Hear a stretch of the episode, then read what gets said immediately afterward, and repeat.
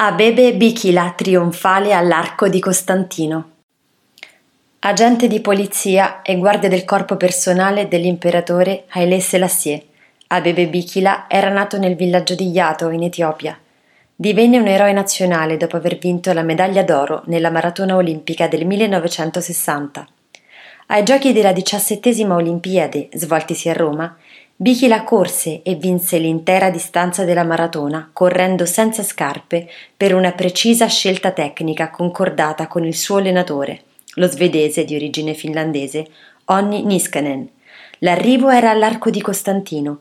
Bichila divenne il simbolo dell'Africa che si liberava dal colonialismo europeo, conquistando la prima medaglia d'oro olimpica del continente africano.